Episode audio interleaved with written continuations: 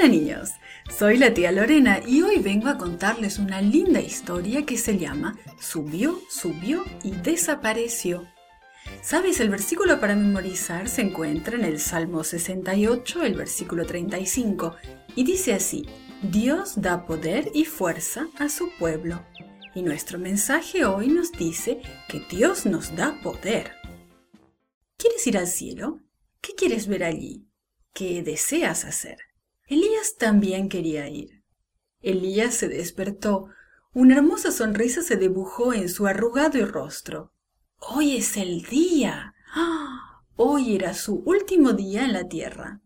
Dios se lo había dicho. Hoy Dios lo llevaría a su casa en el cielo. Elías y su ayudante especial Eliseo platicaron. Voy a Betel a visitar la escuela de los profetas, dijo Elías. Tú quédate aquí. Pero Eliseo también sabía que este era el último día de Elías en la tierra. ¡Ah! Yo no te dejaré, exclamó Eliseo. Iré contigo. Elías y Eliseo iniciaron su viaje. Elías visitó a muchos de sus amigos ese día. Les dijo adiós. Ya entrada la tarde, Dios le dijo a Elías que cruzara el Jordán. El río era profundo y no había puente. Elías se detuvo en la ribera del río y se quitó su manto.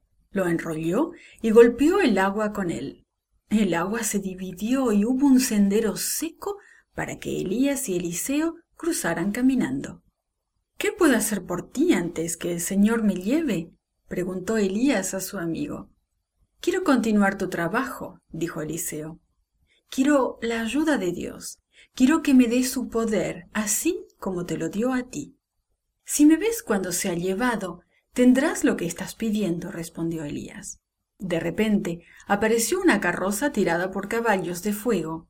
La carroza se interpuso entre los dos hombres, y entonces Elías subió en la carroza y rápidamente fue elevado al cielo por un fuerte viento llamado torbellino.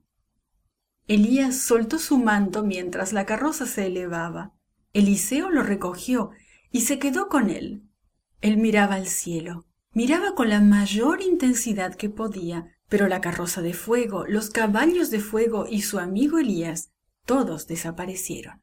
Eliseo caminó de regreso al río Jordán. Se paró y enrolló el manto de Elías, así como lo había hecho Elías, y golpeó con él el agua.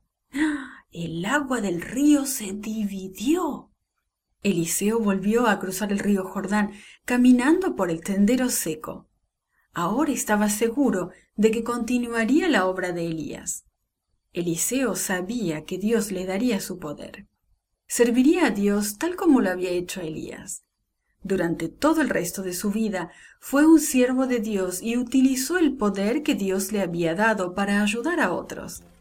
Dios te dará poder a ti también para obedecerlo y hacer el bien todos los días de tu vida. This podcast is produced by Gracelink.net at Studio El Piso, Singapore. For more children's resources, please visit Gracelink.net.